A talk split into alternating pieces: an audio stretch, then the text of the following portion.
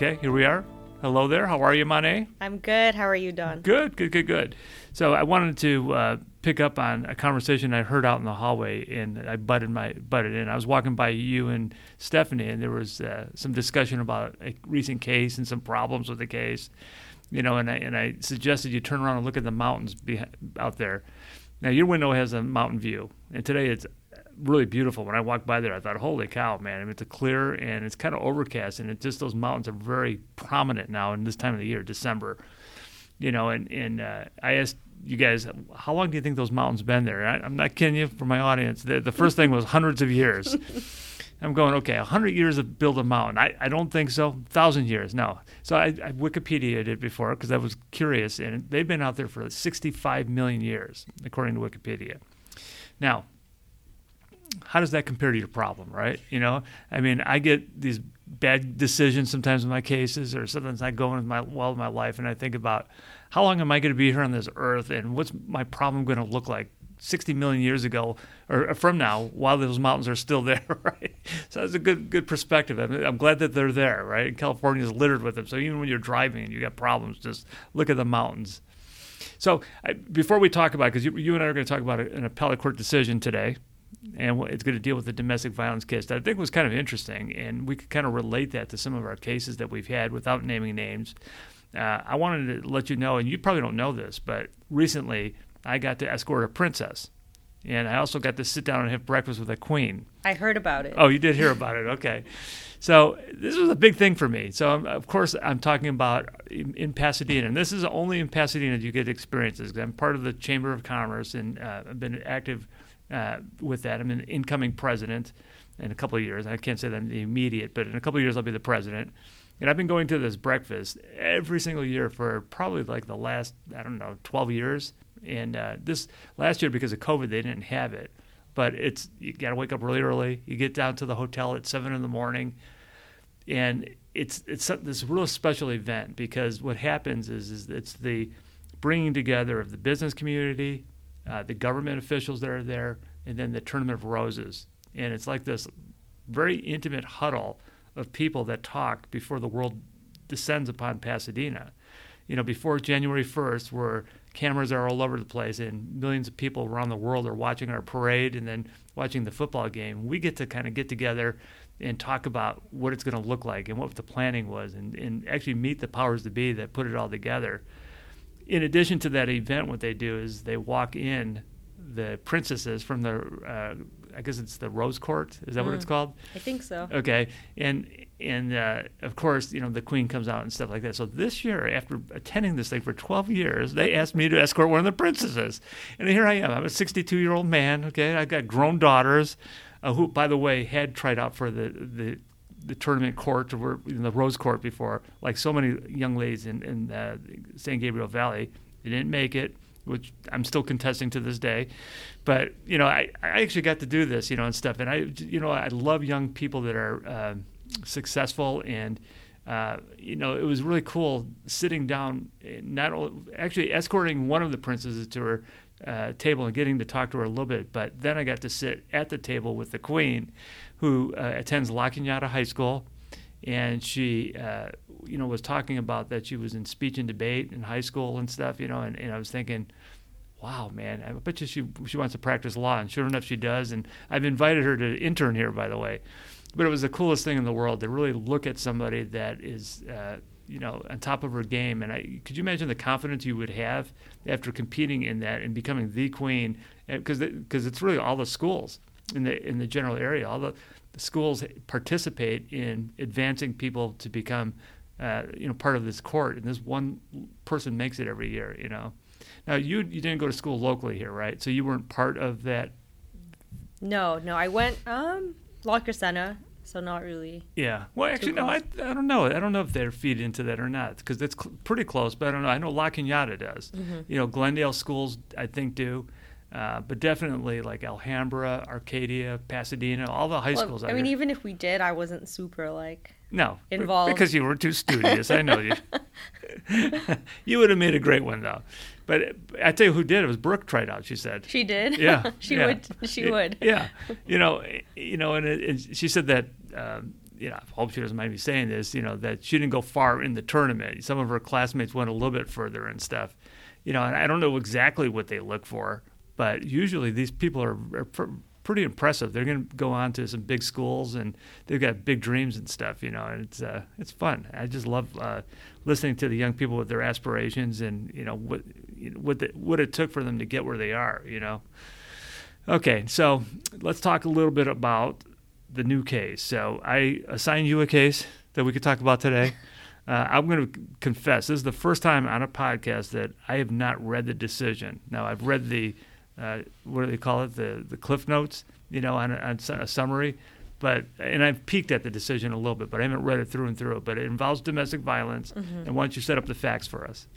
Okay, so at the trial court level, basically, husband and wife married with, um, uh, I think more than a couple of kids, more than I think six kids they had together, married for a while. Um, they file for divorce. Then wife at some point files for a domestic violence restraining order based on several facts. You know, some of which include um, husband calling her names in front of the kids, taking away her cell phone, demanding that she leave the house, um, and then threatening to kill her.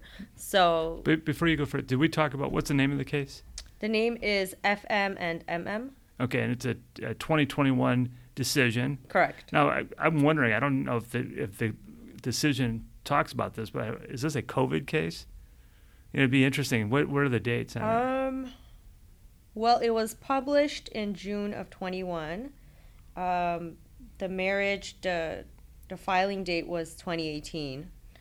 So probably um, not then. It was probably pre-COVID, I'm going to guess. But we're but one of these days we're going to be sitting here talking about what was going on with people during the, the lockdown and stuff, It might have been because um, wife filed in August of 19.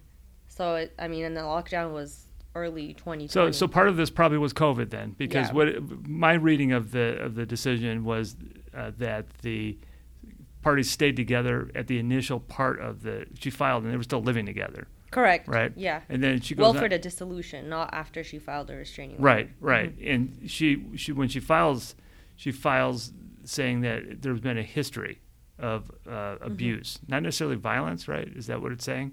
Mostly abusive stuff. Verbal uh, abuse in front of the kids and also threats to kill her. Oh well, okay, pretty serious stuff. Yeah. Okay, so what happens? Yeah. And I actually do think it's a COVID case because the trial, I think, on the restraining order took place in June of 2021. Ooh, right down during the Um, 2021 or 2020. um, yeah, no, I'm sorry. It, it was in 2020. Well, that's So- that's right when the lockdown was, or right afterwards. Yeah. Woo. Okay. Yeah. So it is a COVID So, case. so you, I'm envisioning smoke coming out of that household, man. Right? I mean, th th these were some angry people. Mm-hmm. Uh, Okay. So what happens? Um, so her restraining order is granted um, temporarily, the temporary restraining order, and the trial court denies the wife's request to also name the kids as protected parties, um, but does order that you know the husband has to stay um, at least five yards away. Um, That's it. Five yards. Yeah, That's at least they five yards. because they were still living together. Um, no, it requires. Um, it it did deny her request to um, require the husband to move out. So it's because of COVID. They the, the judges didn't know what to do in those circumstances. I circumstances. was confused by that. I Yeah. mean, Yeah. I I'm- guess yeah. I- All I'm doing is making assumptions here, but a five yard stay away is nothing, right? We usually see that when people are still working together or, you know, they they're neighbors, you know, and stuff like that. Normally it's 100 yards, Mm-hmm. but there's exceptions when people have to be close to each other. So five yards within the same home, it, sound, it seems like at this point he wasn't kicked out. Correct. Okay. It wasn't. Okay, let me let me address one other thing before you move on. So the kids were not part of the protective order. No. And can you ex- explain when it would be appropriate for a court to name the kids? Um, when there's been, I mean, uh, one example would be when there's been um, physical violence in front of the kids, not necessarily directed at them, but between the parents. That would be enough, I think. Yeah, and what's in the presence of the kids? I mean, that's a that's a factual call for the court. I don't know the answer to that, but you know, there's sometimes the kids are right there in this in the room when there's this physical violence. There's other times where they might be in the room next door, or there are other cases where they're in bed sleeping. Right? I don't know if we've got any any real clear uh, decision on that yet. I think it is fa- like case by case, fact by fact, depending on the judge.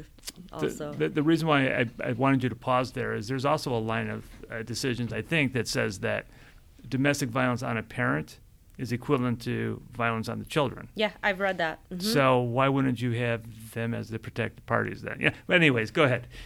So the temporary restraining order was continued a few times and during the first hearing at the continuance the trial court made a remark about how um, the allegations really like don't have to do with the fact that they live together um, so i'm not really sure what the court was trying to get at by saying that but it said the allegations you've made have to do with the fact oh i'm sorry that it it has to do with the fact that they are living And, together. and at that point, probably made him move out, right? well, surprisingly, the mom's the one that moved out. Okay. okay. So mom moved out. So so what so what what people should know is, is that this was not an atypical case, uh, but the hearing was going on uh, over.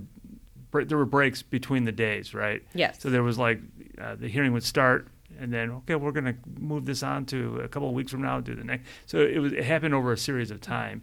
During that first hearing, the judge made remarks that the problem was that they were living together. Correct. Okay, and mom was the one that voluntarily moved out. With some of the kids, yes. Not all of them. Not all of some them. of them stayed with the Okay. dad. Mom moved out, yes.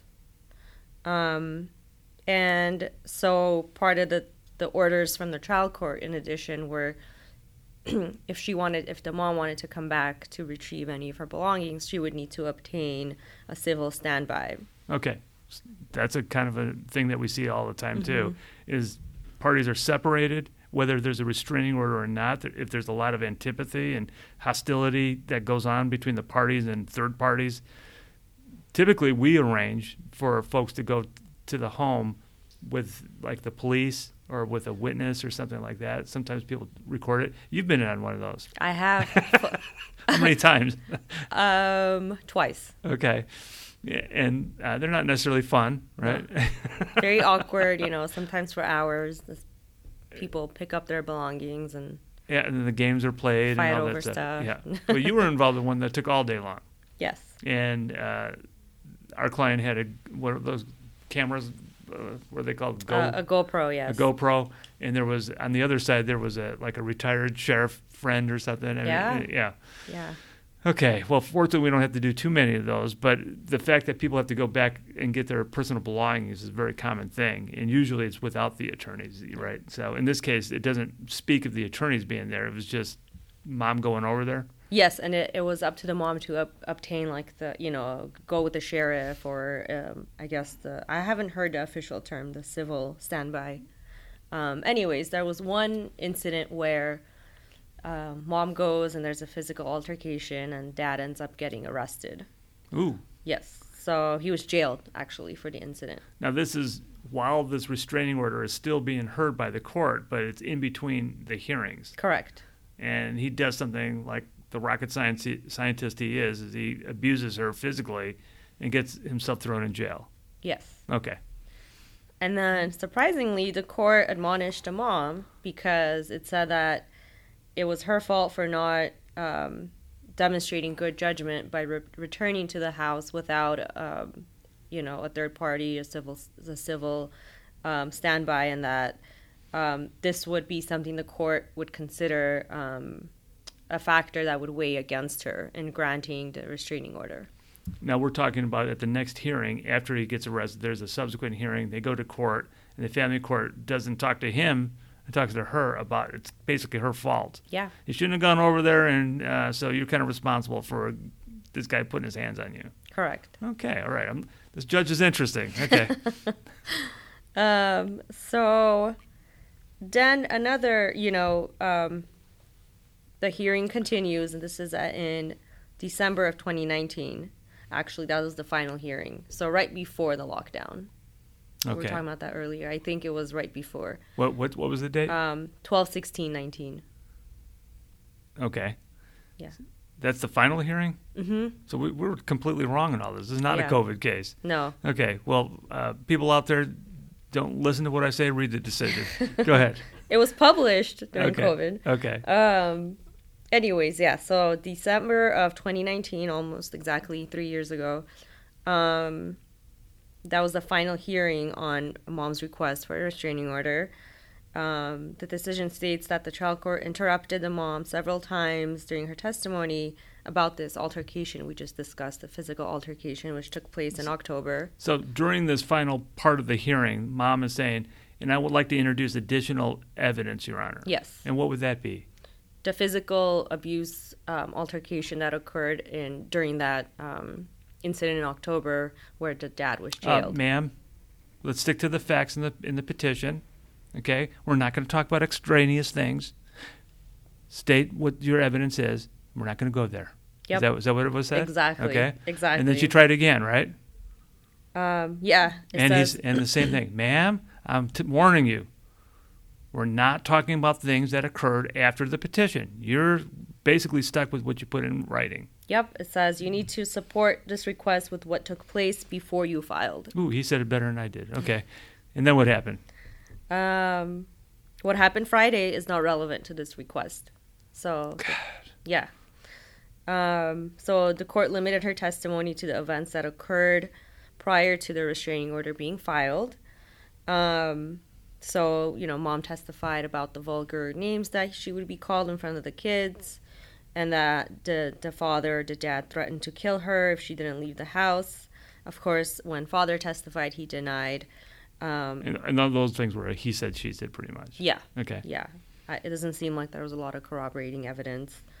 Um, and then at the time of this final hearing that we're talking about, criminal charges were still pending against the father. So that was still ongoing. There was no, you know, finding um, as to any criminal charges. So um, the trial court denied mom's request. It found that she failed to provide corroborating evidence for her testimony. So your request is denied, ma'am. Uh, next. And by the way, you may have to pay his fees for having to defend Mhm. against this. Okay. She brings it up on appeal. She appeals. Okay. And then what happens? The Court of Appeal reversed and remanded um, for the trial court to do a couple of things. So, number one, um, it said the trial court erred by refusing to consider evidence of the post filing abuse. Uh, number two, the Domestic Violence Protection Act does not require petitioner to provide heightened specificity or corroboration of her testimony. Meaning that just by the declaration itself, a court may do that. Exactly. Okay. Um, and then going off of that, per Family Code Section 6, 6300, uh, subsection A, the trial court may issue an order based solely on the affidavit or testimony of the person requesting the restraining order. And then finally, the trial court erred by using residential separation as a substitute for a restraining order.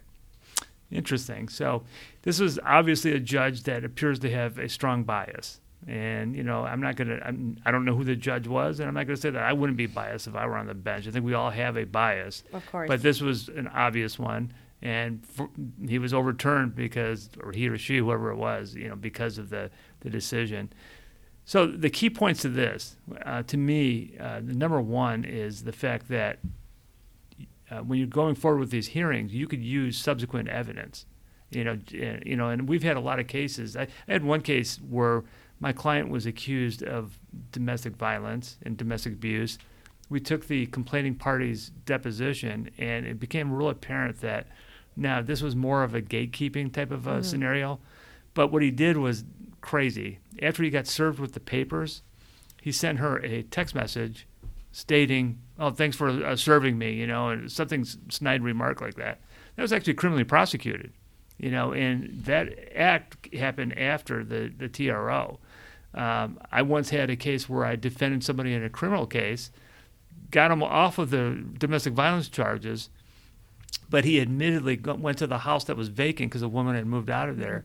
And based on him going to that house because it was still in the restraining order, he was found guilty of, the, of violating the restraining order. So I, I think that this decision is solidifying some of the results that we've had, even though it, it wasn't, you know, per appellate court decision. And, you know, I think it's good. This judge might have come from a civil background you know, where it's like, wait a minute, you haven't given us notice. We haven't really allowed the other side to vet this. But I can tell you, in criminal court, when you're doing trials, stuff comes in, man. You know, like that. I had a case where uh, was, we were prosecuting a gang member. This is when I was a detective, and uh, the guy was sitting in the holding cell with before the jury came in, and he looked at my 14 year old victim, and he went, you know, he, he was threatening her, mm-hmm. right? And she turned to me and says, "Oh my God, he just he just threatened me." Guess what? That came into evidence in front of the jury and stuff. So I mean, it's very common in some context here, and I, you know, I, I could see why it comes in, but it's surprising maybe to many. What are your thoughts? Actually, this was interesting to read because I remember you and I had a discussion where there was an attorney in our office. Uh, who, he no longer works here, but he would, when he would file restraining orders or defend against them, he would always um, preemptively file a motion to strike. Um, any uh, like it was a motion to strike or some sort of civil motion, basically preventing the victim from alleging facts that are not contained within the initial filing. And I, and I was like, why don't we do this? And you said, I mean, that's not gonna that's not gonna hold because that's actually incorrect. You know, they could bring up things that happen that are outside of this declaration, and they do and they do clearly. Yeah. So well, was, that reminds me of the trial that we had, where those text messages were coming in after we thought we had everything, and the judge allowed it in. So it's it's really kind of the wild west when it comes to restraining orders in a lot of ways. The courts, I think, view this as so important that we separate and protect people that mm-hmm. we're going to loosen up a little bit and let the evidence come in, right? Yeah. Mm-hmm. Well, the other part of it, that decision that I thought was um, important was you know, I mean, this judge had said, look, you know, we're going to keep you guys five feet five feet away from each other, you know, um, it, pending the ultimate decision. Uh, that doesn't solve anything, right? I mean, if you're in the house with somebody and you're bickering and somebody's threatening you, uh, five yards or five feet or whatever it is, it ain't gonna work. That's crazy to me, and the fact that uh, the victim was the one ordered to move out. Yeah, yeah. So you know, I, am sure that this woman got some help from a good attorney to help her uh, appeal this decision. Mm-hmm. Uh, to, read the last part of this too. What was the uh, the, the last part of the decision? Um, that the court erred by using residential separation as a substitute. Well, that's yeah, that's one. I mean, obviously the court can't get cute like that, you know, and say, okay, you know, I'm not going to issue the restraining order, but I'm just going to order somebody out of the home, right? Right, like and a creative there, substitute. There's no substitution. And what was right. the one before that?